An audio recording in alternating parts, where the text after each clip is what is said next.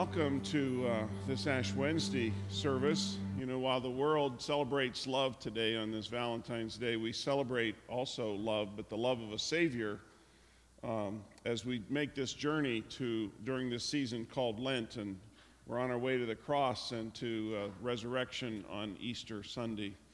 So we're glad that you have joined us for uh, this evening. Uh, if you uh, would like to uh, join with me in the call to worship, it'll be on screen, I think, as well as in your printed program. But let's stand for this call to worship in the opening prayer. The season of Lent calls us to journey along the edge, to anticipate that final trip to Jerusalem.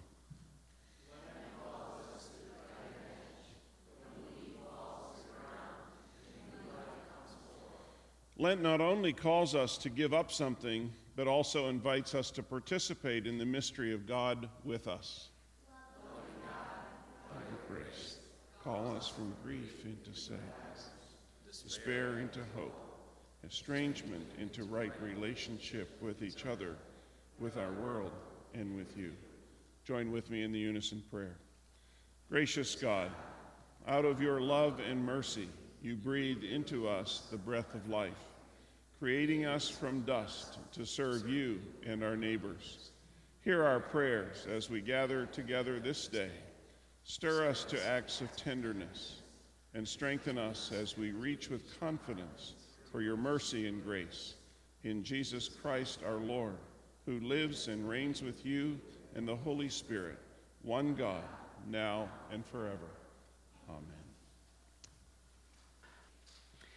It became an early church custom to set aside the 40 days prior to Easter as a season of spiritual preparation. In part, this 40 day season was to, to remember and honor the, the time that Jesus spent in the wilderness before he was tempted by the devil.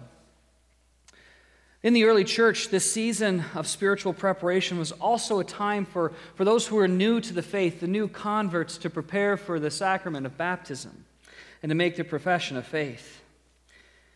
At the same time, though, um, those who had left the faith community because of, of committing grave and atroc- atrocious sins against the community were, were given the opportunity to repent and, and to come back into the life of the church. And a part of that was the church realizing and recognizing the saving grace that is experienced through Christ because of his death and because of his resurrection. And so it wasn't just for new believers, it was for all of those who are trying to come back to set their lives straight with God again. In the same way, today, as it was for those in the early church, God's grace offered to us through Christ, His mercy, and His forgiveness is still available. There is still a chance, there's still time for us to come back and to repent. And that a communal experience of grace that we experience together here tonight is an amazing opportunity for those of us of faith. So, tonight, as we gather here, I want to offer you an invitation. An invitation that has been offered from generation to generation for thousands of years. I invite you to recognize and to live into this season of Lent. I invite you to spend time examining your own life and how you live out your faith. I invite you to repent, to, to turn away from that which shackles you in this life, that thing called sin, which can be anything that prevents you from experiencing God's grace in your life. During the season of preparation, I invite you to pray. I invite you to abstain, to fast from the things that consume you. I invite you to deny yourself for the reason and for the purpose of glorifying God.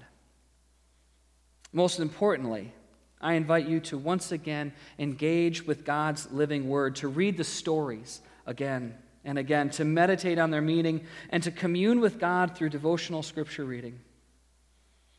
To repent, to turn away from all that shackles us in this life, we must first bow down before our Creator and recognize our own limitations, recognize our own mortality, recognize that we cannot do it on our own.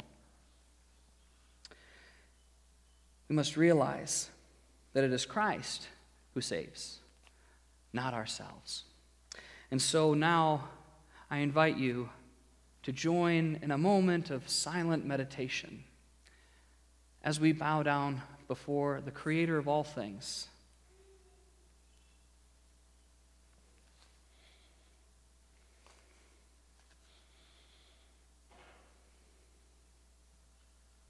Would you join me in our prayer of confession? Help us, awesome God, to be honest with ourselves and with you. We want to change our wasteful and destructive ways. We want to be rid of the evil that weighs us down, the guilt that crushes our spirits. Have mercy on us as we remember and confess our sins in these moments of silent struggle. Purge us from all the garbage of our past. Wash us in the flow of streams of your loving love.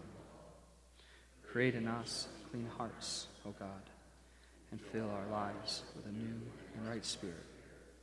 Sustain our hearts day by day and renew focus of your steadfast love. Amen. Tonight is Ash Wednesday. Our whole day has been Ash Wednesday. It's the start of the Lenten season, and Lent is a time of self discipline and self denial, which, which causes us to remember. I'll wait. The sufferings, helps us to remember the sufferings of Jesus on our behalf. Tonight is also the beginning of our new Lenten teaching series, which focuses on the invitation of Jesus to simply follow him. We're going to start by looking at the account of Jesus calling his disciple Matthew to follow him, as is recorded in Matthew 9 9 through 13. Now, in the verses just prior to these verses, Jesus has just forgiven and healed a paralyzed man when we pick up the account at verse 9. Scripture says, As Jesus was walking along, he saw a man named Matthew sitting at his tax collector's booth. Follow me and be my disciple, Jesus said to him. I think it's important for us to recognize that Matthew was a tax collector. He, we need to understand where tax collectors stood with society in that day. Being a tax collector wasn't it was not an elected office, it was an office sold to the highest bidder. And in this case, it was a Hebrew appointed by the ruling Roman governor to collect taxes from his fellow Hebrews. And those taxes would be turned over than to the occupying Roman government. And that, friends, was taxation without representation long before it became a rallying cry for American independence. Being this type of tax collector was a very profitable position, even if it made the person extremely unpopular with their fellow citizens. In fact, to say that these tax collectors were unpopular is probably a gross understatement. They were disliked, they were detested, they were seen as traitors who were now working for the enemy, the, that oppressive, occupying Roman government. These tax collectors were the lowest of the low, as seen by their fellow Hebrews. Now, here Jesus is inviting a tax collector to follow him. I think it's interesting to note what Jesus did not say to Matthew, the tax collector. Jesus did not say, Matthew, if you stop collecting such unreasonable taxes, you can follow me. He did not say, Matthew, if you stop doing that and start doing this, then you can follow me. Jesus did not say any of those types of things. Jesus simply invited him to follow him. Now, we can only imagine what the disciples of Jesus must have been thinking. They would be thinking, wait a minute, Jesus, what? Uh, no way. We, that's not going to work. Not a tax collector, Jesus. Why in the world would we have a tax collector as one of your followers? We're already a ragtag group of misfits. We don't fit together. We're outcasts. But listen, Jesus, we still do have some self respect, not a tax collector. You don't really want to invite a tax collector with you, Jesus, do you? But that's exactly what Jesus did. As Jesus was walking along, he saw a man that was named Matthew and sitting at his tax collector's booth, and he said, Follow me and be my disciple. And that's what Jesus said. And what did Matthew do? He got up and he followed him. Jesus invited Matthew, this tax collector, to come and to follow him, and he did it. I was thinking, can it really be that simple? Can it, can it be simple enough that all a person needs to do is accept that invitation of Jesus to follow him? Again, we can only imagine the reaction of those who were already following Jesus. The 12 that we tend to call the disciples had not yet been chosen. In fact, anybody who followed a rabbi at that point was known as a disciple. So the crowd that was following Jesus at that time were known as his disciples. And we can be sure that Peter was in the forefront of that group, and he could not have been happy with Jesus inviting a tax collector to join them. Now, it's possible that the, that, that the group that was following Jesus at that time had already become selective about who they did and did not want to join. Um, they, may ha- they may not have come yet to understand Jesus and his loving care for all people. Yet, all throughout the Gospels, Jesus invites all sorts of people to follow him. Many of them were types of people that the society of that day considered them to be undesirable. People that good folks just wouldn't associate with. But repeatedly, Jesus invites them to follow him. So Jesus invites Matthew, and Matthew accepts the invitation. And they go to Matthew's house for dinner. And look who Jesus is eating dinner with. Scripture goes on and says later, Matthew invited Jesus and his disciples to his home as dinner guests, along with many tax collectors and other disreputable sinners. It suddenly gets way worse. Not only are there tax collectors at dinner, Jesus, there are sinners there too. And you could see how this could be a big problem. But there's an old saying about birds of a feather that flock together. And in this day, tax collectors and sinners, well, those would have been birds of a feather. We need to know that in the Jewish faith, those who did not attend the temple and practice the sacrificial system of prescribed sacrifices for certain sins, those who neglected their religious duties and observances, um, they were all labeled as sinners. So, what you and I have come to know from the New Testament, the New Testament writings of Paul, is that we have all sinned and we all fall short of the glory of God. There is not one of us here that are righteous. But the, right, the religious people of that day, the most religious of them being the Pharisees, were always watching Jesus. They were always waiting for him to break one of the, the, the, the religious laws as they understood them. And these Pharisees, they practiced a religion based upon rules and regulations, so they were watching and waiting for Jesus to break the rules. And we see this in verse 11 where they have made note of Jesus dining with these undesirables. Scripture tells us, but when the Pharisees saw this, they asked his disciples, Why does your teacher eat with such scum? These religious leaders, these Pharisees, were puzzled by the fact that Jesus was sharing a meal with such folks as tax collectors and sinners, and not with the religious people. From their perspective, Jesus was associating with all the wrong crowd. And I find myself wondering at times if Jesus would be having dinner with, with all of the good church going folks of today. Or, or, or would, he, would he be with the folks at the soup kitchen, or those in the prison system, or those who sleep on our streets? Perhaps we too can become too selective about who it is that we share our times and our talents with. Jesus has a response to the questions the Pharisees asked in verse 12. When Jesus heard this, he said, Healthy people don't need a doctor, sick people do.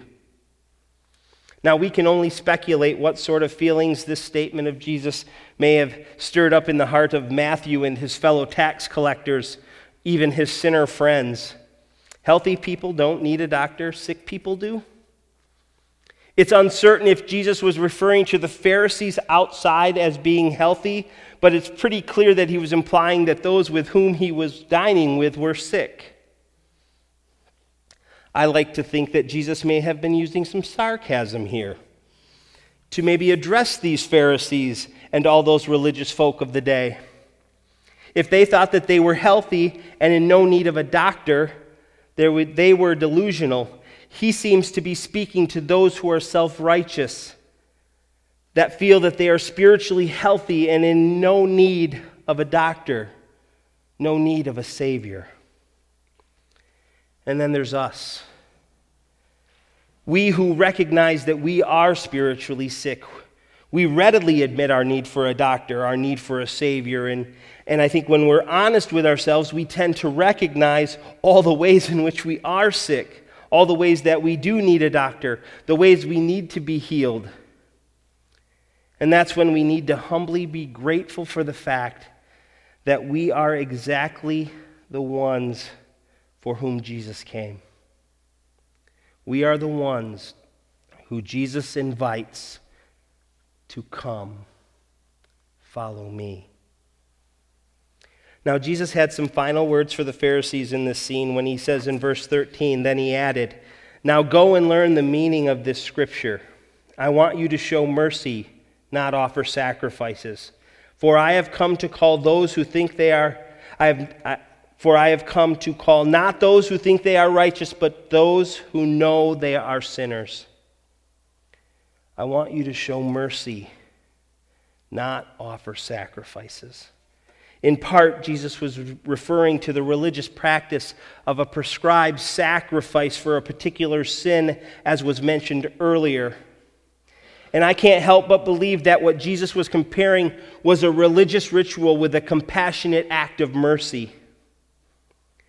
God in Christ is far more interested in the actions of our heart than the religious ritual we perform.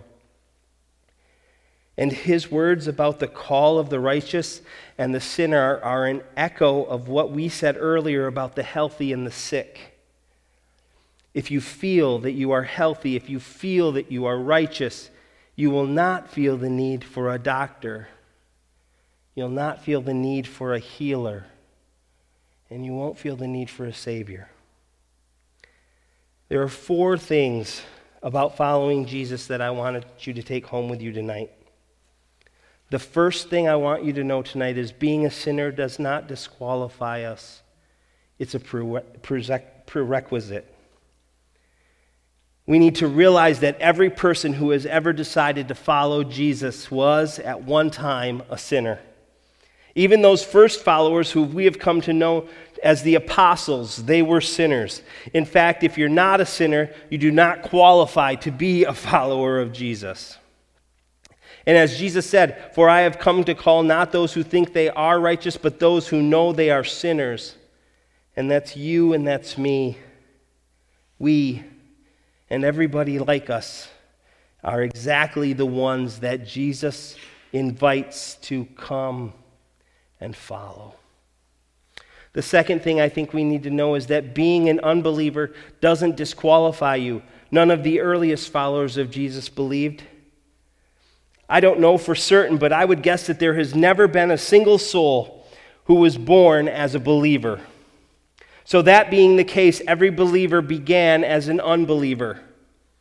So, starting as an unbeliever does not disqualify us from following Jesus. In fact, I believe that only by following Jesus will the unbeliever actually become a believer. The third thing is the invitation to follow is an invitation to a relationship. Becoming a Christian is not an invitation to live life according to a set of rules and regulations. Accepting the invitation of Jesus to follow him is an invitation to relationship, specifically a relationship with him. And if you've ever been in a relationship, you know what happens when you care about, when you love someone, your behavior changes. And when we start to love Jesus, we will start doing things differently we, we stop doing other things. And the great news is that Jesus invites us into this, this loving relationship with Him just as we are. The change in us will come as a result of our relationship with Jesus if we will simply follow Him. The fourth thing is following Jesus forces us to focus on where we are rather than where we are not. When we live by a set of rules and regulations, we tend to measure ourselves against other people. So we have a tendency to focus on how other people are keeping the rules and regulations so that we can compare ourselves to those who think uh, that we think as not doing as good of a job of keeping the rules as we are. But when we focus on following Jesus, we are focused on Jesus and, and, and how well, how closely we are actually following him. The question that we need to ask ourselves is simply this Am I following Jesus? It's not a question of have I done enough, or it's not a question of have I done the right things. It's not a question of do I simply believe the right things or have I been acting the right way? The question is simply am I following Jesus? And that's going to be the focus of our Lenten season. Am I following Jesus? On Ash Wednesday, guys, we're called to slow down to give something up, to add something spiritual that takes our focus toward Him. Takes, us, takes our focus to the cross and the ultimate, uh, the ultimate celebration of the resurrection of Jesus that we all get to celebrate Easter Sunday. But for tonight, know that this journey is starting for many Christians all around the world. And in that, we're going to join them on this passage to follow Jesus as closely and, and as t- attentive as we can. Focus, friends. We are ashen because we fall short. But in that, that's where Jesus says to you, Follow me. The question is, will you? Let's pray. Merciful and loving God, you call us to follow, to turn away from our own selfish interests, and to take up our cross and follow after you. Even if the path is difficult for us to see, Lord, or, or heading in a direction that we would never have chosen for ourselves, forgive us for being so quick to, to question and to, to hesitate to follow. Help us to see with the eyes of faith rather than from our own human point of view. Teach us, Lord, to follow without fear, knowing that you are always with us, leading the way. And we pray this in your name, Jesus. Amen.